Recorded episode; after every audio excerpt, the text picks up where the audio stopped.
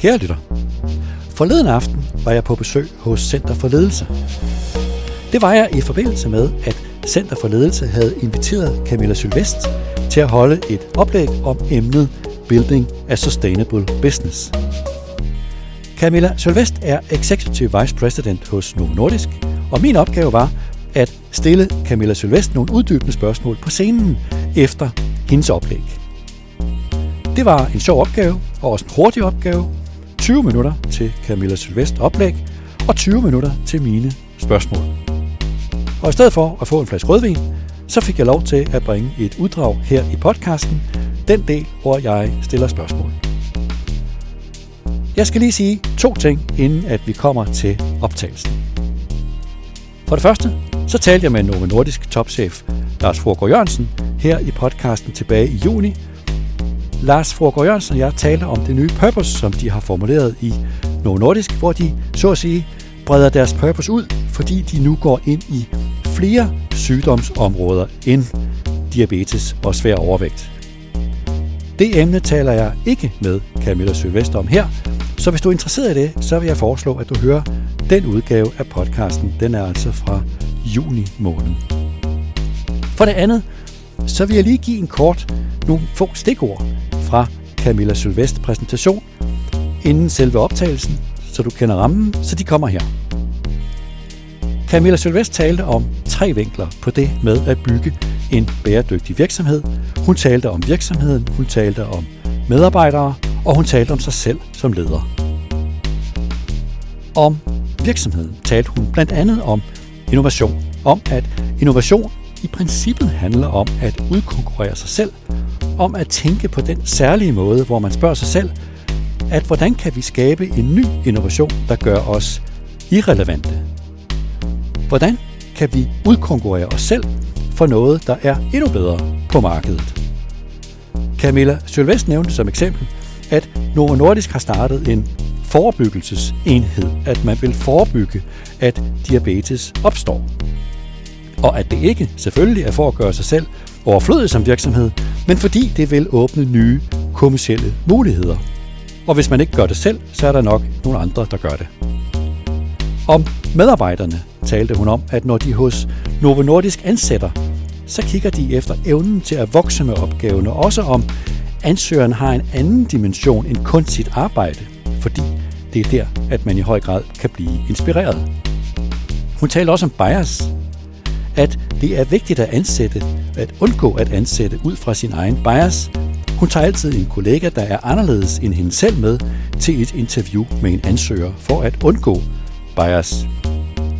Og når det gælder om at undgå bias i det hele taget, så advarede Camilla Sølvest imod, at man kigger efter datapunkter, der understøtter den hypotese, som man har.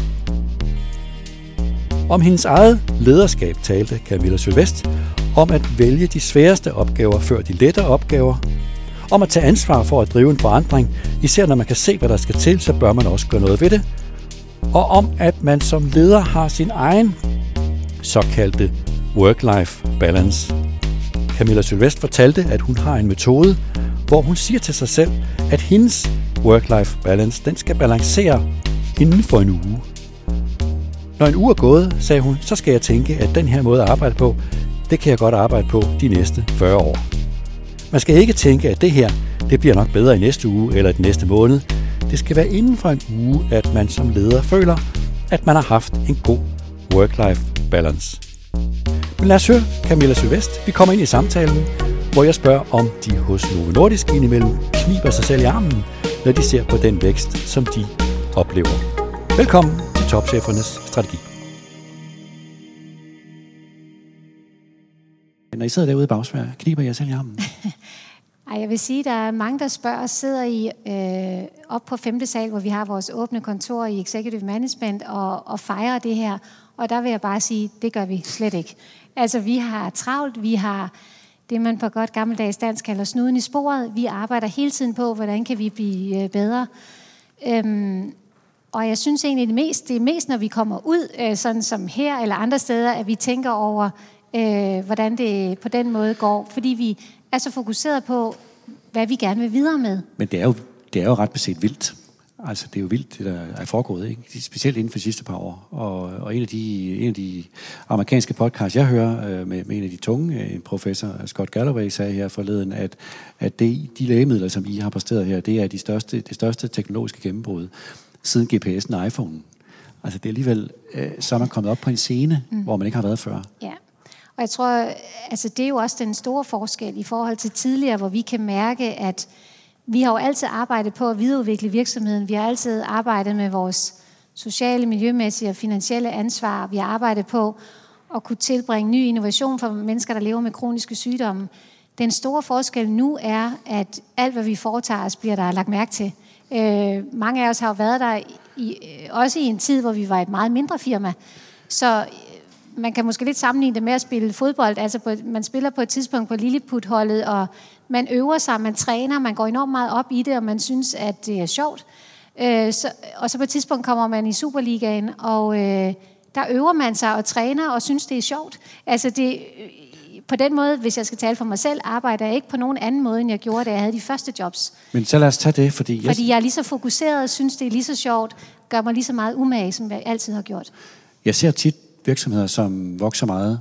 Mm. De bliver store, de bliver mere synlige, de bliver sådan lidt, øh, lidt nervøse for at lave fejl. Øh, de løb, tør ikke løbe de samme risici længere. De bliver måske også risikerer at blive noget komplekse. Altså, hvordan undgår I at blive for forsigtige nu? Altså, hvordan undgår I at blive bange for at lave en fejl?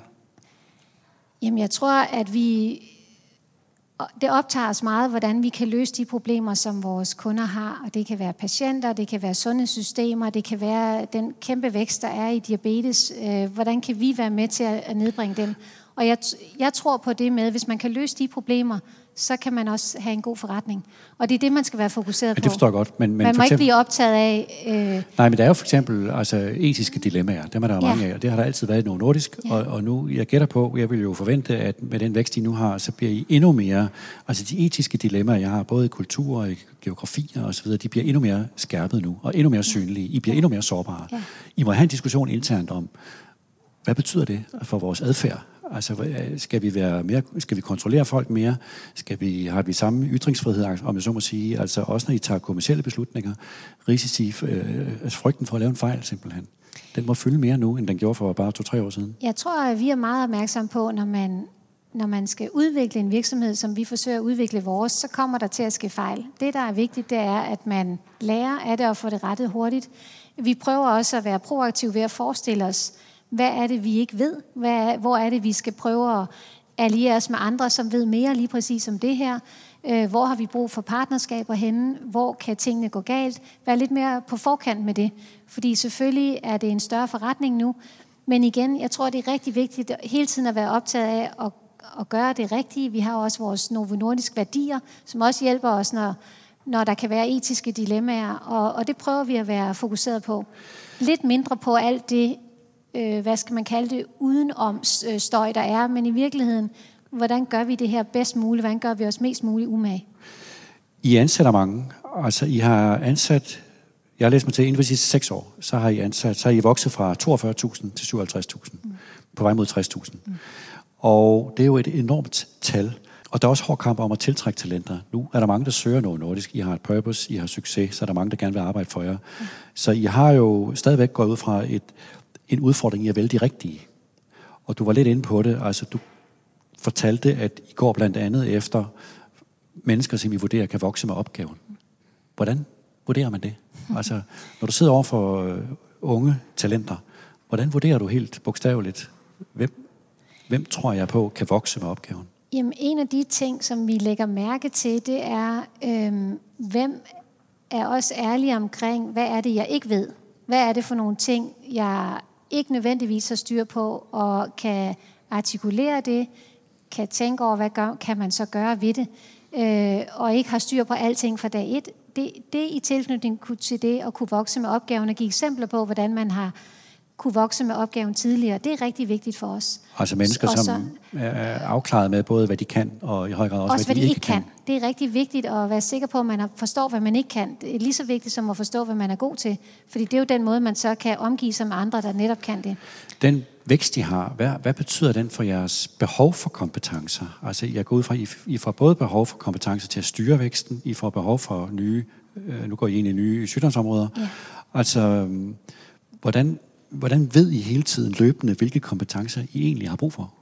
Jamen, vi starter jo typisk et sted med, når vi går ind i et nyt sygdomsområde, og ansætte nogen, som har forstand på det, har arbejdet med det før, på et højt nok niveau til, at de har kompetence nok til at kunne ansætte andre. Øh, så vi starter ikke på det laveste niveau, og så bygger ovenpå, men vi starter på et meget senior niveau. Og det er den måde, vi ligesom lærer organisationen. Så vi arbejder både med videreuddannelse af vores eksisterende medarbejdere, og vi arbejder med selvfølgelig at ansætte nogen, der kan det i forvejen. Og så øh, arbejder vi selvfølgelig også med, og nogle gange alliere os med partnerskaber, som kan nogen, der kan det, som vi ikke kan. Så vi prøver egentlig at bygge, øh, hvad skal man sige, kernekompetencer på, på tre måder. Men det her med kernekompetencer, altså en virksomhed skal jo være super skarp på, hvad det egentlig vores kernekompetencer er, som vi skal Ja. bygge på. Og når I vokser så meget, kræver det en dybere forståelse af jeres forretning for at kunne ansætte de rigtige? Altså hvordan, sådan mere operativt, hvordan, hvordan, hvordan, hvordan gør I det? Ja, altså det, det kræver jo, at vi er opmærksom på, hvor skal vi være henne om fem år? Hvordan kommer vi derhen? Hvordan øh, bygger vi kompetencerne til det allerede nu? Øh, det tager jo noget tid, og vi har jo datterselskaber i 80 lande, så vi skal også sørge for, at vi opbygger kompetencerne der, og ikke kun i vores hovedkontor. Øh, Og det, der laver vi simpelthen en plan for, hvordan skal det gøres. Så vi laver sådan en skaleringsplan, og det gør vi egentlig på mange steder i værdikæden både i produktionen, men i marketing og i salg. Hvordan skal vi ligesom geare til det nye niveau, som vi gerne vil hen på? Og det inkluderer også kompetencer inden for nye terapiområder for eksempel. Har jeres, som følge af den her meget høje vækst på ret kort tid, har jeres måde at rekruttere på ændret sig? Øhm, ja, altså vi er, jo, vi er jo generelt bare virkelig meget optaget af at rekruttere hele tiden, og vi har også måttet udbygge vores systemer. Vi, vi, vi mødte ligesom en mur på et tidspunkt, hvor, hvor, hvor vi ikke kunne få nok folk igennem øh, den måde, vi plejede at gøre det på. Så det har må, vi måtte, øh, måtte udbygge, hvis jeg kan sige det. Det er måske den bedste måde, jeg kan sige det på, for at være sikker på, at vi kunne levere den skalering, der skal til. Så I har simpelthen et luksusproblem. Altså, nu er, et luksusproblem er jo også rigtige problemer. Ja. Så I, I har det luksusproblem, at I simpelthen har svært ved at ansætte nok. Ja, der kan være øh, både at ansætte de rigtige øh, kompetente medarbejdere, men også nok medarbejdere. Øh, det, det er der især i vores øh, produktion, har vi virkelig, øh, virkelig, virkelig travlt. Men det kan man jo også systematisere, så det er jo sådan noget af det, man lærer undervejs. Hvordan gør man så det på den mest effektive måde?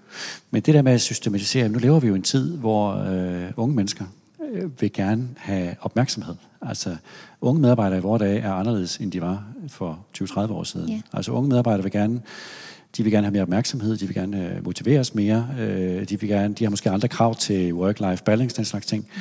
Hvordan i en vækstvirksomhed, hvor man har travlt med også at passe væksten, altså hvad, hvad udløser det af, af ledelsesmæssige krav til dig som leder? Bruger du mere tid på simpelthen at motivere medarbejdere nu, end du gjorde for fem år siden? Nej, jeg tror, øh, det er vigtigt at være optaget af, hvad er det, der gør øh, Novo Nordisk til en god arbejdsplads? Hvad er det, der gør, at folk har lyst til at være her? Og vores erfaring er, det er, at der hele tiden er gode og nye udfordringer. Det er, at vi er fokuseret på øh, ikke bare på forretning, øh, finansiel forretning, men også på bæredygtig forretning. Det er det, mange af vores graduates, de, øh, de lægger væk på, når de, når de søger om at komme ind til os. Og så er det selvfølgelig, at, øh, at de også føler, at de har en vis tilknytning til virksomheden. Og det arbejder vi rigtig meget med. For eksempel laver vi øh, sådan nogle, øh, vi kalder det lean-in circles, hvor vi inviterer øh, nogle medarbejdere til at diskutere, hvordan gør vi egentlig det her på en bedre måde? Hvordan, hvad skal der egentlig til, for at I synes, I får en større tilknytning til virksomheden? Hvad er det for nogle idéer, I har, og kan vi gøre det? Og øh, i mit område for eksempel, så kommer der en masse idéer, og så snakker vi om, jamen, hvordan kan vi så implementere dem? Kan I egentlig selv bare implementere det her? Hvis jeg nu sagde, de idéer, I har, det gør I bare. Er det, kan, det, kan det lade sig gøre? Og så vil, så vil man kunne gå i gang med at gøre det. Og det er med på, at det ikke er alle virksomheder, der bare kan sige, så gør vi det. Men for det meste er det faktisk ikke nogle urimelige forslag, men nogle forslag, der gør, at folk føler, at vi er en del af den her virksomhed. Vi kan påvirke, hvordan vi gør tingene. Betyder det, at I har organiseret jer på en anden måde? Ja, men nogle ting har vi organiseret os anderledes. Du kan forestille dig, når en virksomhed vokser rigtig meget, så vil der være nogle jobs, man på et tidspunkt er nødt til at splitte i, i flere jobs, fordi kompleksiteten er steget, og det er rent fysisk, så man ikke er muligt at nå alting. Og det har vi været nødt til at gøre et par gange, fordi vi er vokset så meget.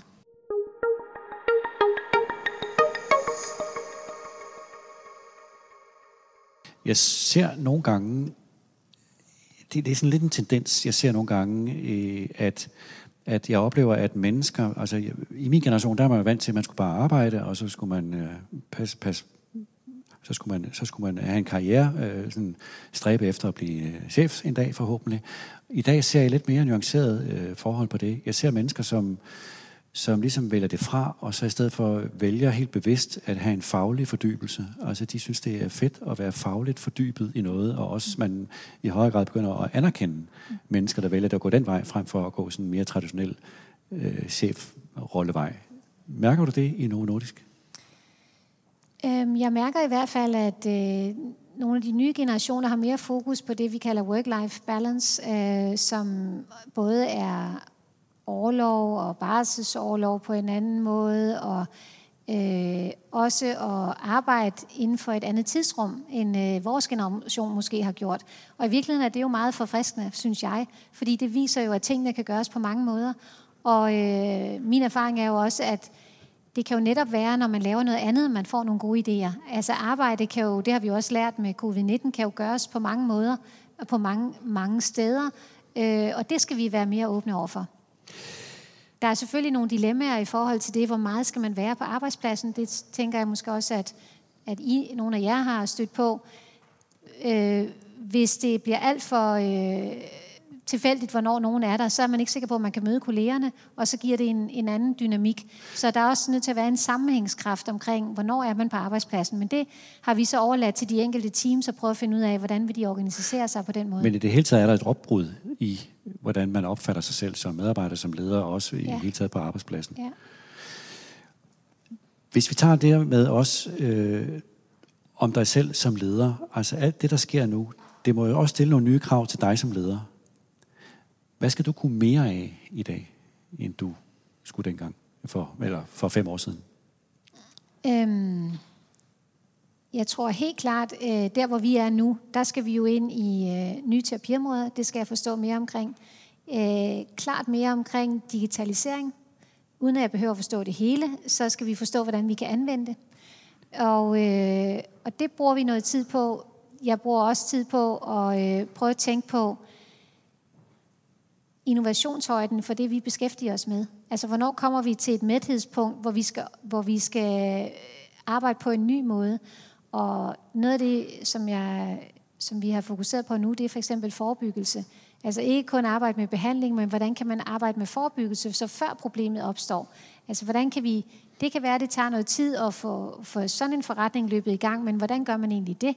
Og det kunne være meget mere økonomisk for samfundet også, hvis man i stedet for at skulle behandle, kunne forebygge. Så hele tiden at tænke fremad, hvordan, hvordan kan vi være sikre på, at vi har en bæredygtig forretning, der også øh, er i fuld vækst om 5 og 10 og 15 år? Der er mange ledere, jeg taler med, som nu nævnte du det her med din egen digitale forståelse. Mm. Jeg møder mange ledere, som er ret åbne omkring, at det er de meget usikre på. De er sådan mm. helt personligt usikre. Hvad skal jeg egentlig selv forstå? Digitalt, for ja. at overhovedet kunne tale med, for at kunne vurdere virksomhedens øh, digitale retning den rigtige. Mm. Skal jeg kunne lave en kode, for eksempel? Hvordan, hvordan, hvor er du hen i det? Altså, øh, føler du også nogle gange, at man skal kæmpe for at hænge på digitalt? Nej, altså der er jeg, øh, og det er, det er ikke sikkert, det er den rigtige måde at gøre det på, men jeg er meget optaget af, hvad kan det bruges til? Så jeg er meget optaget af, jeg kan se, der er en eller anden ineffektivitet i den måde, vi gør nogle ting på så vil jeg gerne vide fra nogen, der har forstand på digitalisering, er der ikke en smartere måde at løse det her på? Så jeg tænker ikke, at jeg skal være ekspert på artificial intelligence, men jeg skal jo kunne se, hvis vi bruger rigtig meget tid på at omsætte videnskabelige artikler til noget, som vi kan kommunikere øh, i kort form til læger eller internt. Hvis vi bruger rigtig meget tid på det, så må der da være en smartere måde at gøre det på. Er der ikke nogen, der kan hjælpe os med det? Så kan man spørge, kan vi ikke lave vores egen interne chat-GPT, der kan finde ud af det? Øh, eller hvordan løser jeg egentlig det her problem? Så, så jeg tror, min tilgang er at stille de rigtige spørgsmål, og så crowdsource lidt mere omkring, hvordan kunne man løse det her problem? Men du skal ikke kunne kode. Nej, jeg skal ikke kunne kode. men ja, nej, men spørg, grunden til at spørge er bare, du ved, jeg har bare, ligesom, jeg tror mange omkring det her med tech og kunstig intelligens, vi alle sammen, vi har ikke forstået det helt endnu, og det var sikkert længe, men at der er sådan en opfattelse af, at det her er ikke bare et værktøj. Mm. Det er noget, der fundamentalt ændrer måden, vi tænker på mm. Kommercielt fremadrettet. Ja. Ja. Og det stiller jo nogle krav til, hvor, hvor meget man selv forstår. Ja, præcis. Men jeg tror, hvis man er optaget af, hvad er det for et problem, man gerne vil løse, hvad er det for et problem, man har set, så er der jo mange måder at løse det på. Og, øh, og det er jo så der, hvor man skal være nysgerrig på metoden, uden at skulle kende metoden i detaljer, men, øh, men det er jo også der, hvor øh, det er vigtigt at bringe noget diversitet ind, enten i sin egen virksomhed, eller have partnerskaber, hvor man er fokuseret på, den, på præcis øh, for eksempel artificial intelligence eller digitalisering eller andre ting, big data. Nu taler vi om det her med, hvor meget du selv, altså hvad, hvad har du selv ændret i dine prioriteter, arbejdsprioriteter de seneste år. Hvordan er dine arbejdsrutiner ændret sig? Og det jeg fisker efter, det er, hvor meget ja. arbejder du egentlig? ja, jeg, jeg ved ikke, hvor meget jeg arbejder. Jeg har aldrig nogensinde talt det. Og jeg ved godt, det lyder meget privilegeret, men for mig har det altid været vigtigt, at mit arbejde øh, var sjovt. Øh, og hver gang jeg har blevet tilbudt et nyt job i Novo Nordisk, har jeg altid først mærket efter to ting. Øh, kan jeg gøre en forskel? Tror jeg, jeg kan gøre en forskel? Altså, øh, og, og nummer to, er det her spændende? Altså, kan jeg mærke i maven, at det her er spændende? Og det er den måde, jeg har valgt Det er fordi work-life balance, så taler man altid, altså det politisk korrekte svar er jo, at det skal man være meget opmærksom på, og man skal ikke arbejde for meget, der skal også ja. være tid til alt muligt andet. Ja. Så hvis jeg spørger dig, Men hvor, hvor mange timer du arbejder jeg tænker på det, jamen så ved jeg det ikke. Nej, du kan ikke jeg har aldrig det. tænkt over det. Altså, jeg, jeg, det jeg kan mærke, det er, hvis jeg har brug for at holde en pause, så gør jeg det. Og det, det er sådan set uafhængigt af, om jeg har arbejdet mange eller få timer. Det kan være noget med, hvor, hvor meget energi man har brugt, om det har været et svært problem, et kompliceret problem, eller det ikke har. Øh, så det er virkelig det, jeg mærker efter. Øhm, og så prøver jeg at strukturere min tid, sådan så jeg hver uge har sat tid af om formiddagen til det der, jeg tænker bedst. Der har jeg sat tid af til ikke at have nogen møder, og der arbejder jeg så med de sværeste problemstillinger, jeg har i mit job, og, øh, og tænker over det og finde ud af, hvordan kan jeg gribe det an. Så alle sådan nogle one-to-one-møder øh, eller andre ting, det har jeg en aftale med min assistent om, det ligger kun om eftermiddagen. Det er ikke om formiddagen. Så formiddagen på den måde, der må godt være vigtige møder om formiddagen, men der skal være to eller tre formiddage, helst mellem 8 og halv 10 eller 10, hvor jeg ikke har nogen møder. Og det er der, du kan bruge mest sådan intellektuel energi. Ja, og der vil jeg sige, at jeg har prøvet at teste det. Jeg har prøvet at læse de samme ting om aftenen mellem øh, 9 og 11, som jeg har prøvet at læse næste dag mellem 8 og 10 om morgenen. Jeg får to helt forskellige ting ud af det. Og, og det, så det vil jeg opfordre alle til at finde ud af, hvornår er det, man er skarpest. Og det er så der, man ikke skal have møder med andre. Det er der, man skal sætte sig ind i ting, læse ting, reflektere. Og det er okay at have sat tid af til at reflektere. Det er virkelig sådan, man også bliver en god leder på, tror jeg. Men når du så sidder hjemme i sofaen en lørdag aften og ser Netflix, Øh, ligger du... det gør jeg nu ikke, men ja. men tænker du så alligevel stadigvæk også på arbejde? Øh, nogle gange gør jeg. Nogle gange bliver jeg inspireret. Nogle gange møder jeg nogen. Så kan der være en, der stiller et spørgsmål, hvor jeg tænker, det var alligevel smart, sådan har jeg ikke tænkt på det. Øh, men igen, altså, vi havde engang øh, en sætning i Novo Nordisk, der hed, at job is never just a job. Og det, er jo, og det er måske lidt sådan, jeg lever med det, at det er vigtigt at have et arbejde, som man synes er så sjovt, at det ikke rigtig føles som et arbejde. Og igen, jeg ved godt, det er meget privilegeret at sige det, men det, det er vigtigt at stræbe hen imod det. Og sådan har jeg egentlig altid haft det. Og så, jeg ved, jeg er meget privilegeret. Så det ligger hele tiden på en positiv måde ja. i baghovedet, ikke? Ja, ja, ikke hele tiden. Men, du må gerne sige det. Nej, men det, jeg ved ikke om, jeg tænker ikke på det, som om det er der hele tiden. Øh, det har jeg ikke tænkt over. Niels, det, det begynder jeg nok at tænke over efter i dag. Camilla, vi skal til at slutte. Øhm, du har været nu, du har jo været i Novo Nordisk faktisk i stort set, eller faktisk hele din karriere. Ja. Øh, hvad er den mest synlige ændring for dig i de ting, der er sket? Og specielt selvfølgelig i de seneste år. Jo, men den mest synlige... Også for dig, også for dig som leder jo. Ja, men den mest synlige ændring er, at nu holder, er der rigtig mange, der observerer, hvad vi laver. Altså før var vi jo en mindre virksomhed, og vi synes selv, vi prøvede at gøre det godt, og det gjorde vi også, og vi havde... Men nu er der jo debat om, hvad vi foretager os, hvordan vi gør det. Det betyder ikke, at vi gør tingene på en anden måde, men det betyder selvfølgelig, at der er meget mere opmærksomhed omkring os. Og der er det jo vigtigt hele tiden at blive ved med at holde fokus på det, der er det vigtige. Altså at gøre tingene ordentligt, øh, som vi jo altid har gjort. Bliv ved med at gøre det, have fokus på de rigtige ting, de patienter, som er afhængige af os, sørge for, at kvaliteten er i orden, vi videreudvikler forretningen. Men det er klart, altså nu står vi jo op til hver dag, at der omtaler os i avisen, og jeg kan godt huske dengang, hvor hvis, hvis der var nogen, der skrev om os i New York Times, så tænkte vi, yes, i dag er vi jo New York Times. Nu står vi jo op hver morgen og tænker, øh, altså, nå ja, altså, og det er ikke for at være, men det er den helt store forskel, det er, at der er så meget opmærksomhed omkring, hvad vi foretager os. Og det stiller et krav om at være meget bevidst om at holde fokus, ja. og ikke lade sig distrahere. Ja, ja. Og så øh, vil der også være nogle problemstillinger, som opstår over tid, som man så er nødt til at løse. Øhm, og det er jo igen der, at det er vigtigt at kunne vokse med opgaven.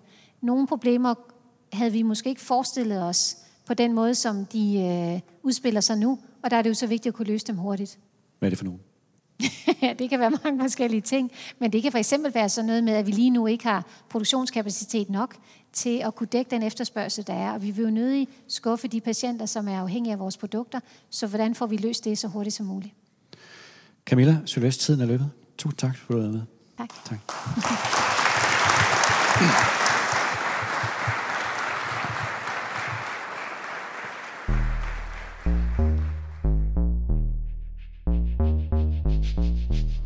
Det var denne udgave af Topchefernes Strategi. En hurtig samtale med Camille Sylvest hos Center for Ledelse. Og hvis jeg skal sætte nogle ord på de jagttagelser, som jeg tog med, både fra hendes oplæg og fra samtalen, så er det de her. Om virksomheden. At den eksplosive vækst, som Novo Nordisk har, at den synlighed, som den har ført med sig, den skaber en risiko for, at man lader sig distrahere af støjen og at det er vigtigt at stå imod den fristelse, og i stedet for at blive ved med at holde fokus på det, der er vigtigt. At man hele tiden forsøger at se ind i fremtiden. Camilla Sølvest talte om at se fem år ind i fremtiden, og hun nævnte produktionen som et eksempel, at udfordringen er at vurdere, hvordan markedet ser ud om fem år, og når man skal skalere sin produktion til det marked, så styres den vurdering så styrer den vurdering de beslutninger, som man tager i dag. Om medarbejderne, at når de hos Novo Nordisk ansætter, så kigger de efter evnen til at vokse med opgaven, og også om ansøgeren har en anden dimension end kun sit arbejde, fordi det er der, man i høj grad finder sin inspiration. Og at de lægger mærke til, om en ansøger er ærlig omkring, hvad er det, at han eller hun ikke ved. I det hele taget var det tema noget, som Camilla Sølvest vendte tilbage til flere gange, at det er vigtigt, at man hele tiden overvejer også som ledelse, hvad er det i en given situation, at vi ikke ved. Og om hende selv som leder, så kan hun ikke, Camilla Sylvest, svare på, hvor mange timer hun arbejder om ugen, fordi arbejdstid og fritid er svært at skille fra hinanden, men at hun er meget ops på, at hendes work-life balance at den skal balancere inden for en uge. At, som hun siger, at når en uge er gået, så skal hun tænke, at den her måde at arbejde på, sådan kan jeg godt arbejde de næste 40 år. Og at hun helt bevidst strukturerer sin arbejdsdag sådan, at hun sætter tid af om formiddagen til de opgaver, der er de sværeste, fordi det er det tidspunkt, hvor hun er skarpest, og så lægger hun de andre opgaver om eftermiddagen. Jeg nåede ikke at spørge ind til de fire nye såkaldte leadership themes, som de i direktionen i Novo Nordisk har formuleret for nylig, hvis du vil høre om dem, og om hvorfor at de hos Novo Nordisk har formuleret deres nye fire ledelsesprincipper, så kan du høre Lars Borg Jørgensen fortælle om det i podcasten i optagelsen med ham fra juni måned. Tak til Camilla Sylvest. Tak til Center for Ledelse, til direktør Anja Neindam og communitychef Pia Fuglsang Bak. Tak til Arjuna Alexander Koldgaard Sørensen, der redigerede optagelsen, og tak til dig, der lyttede med.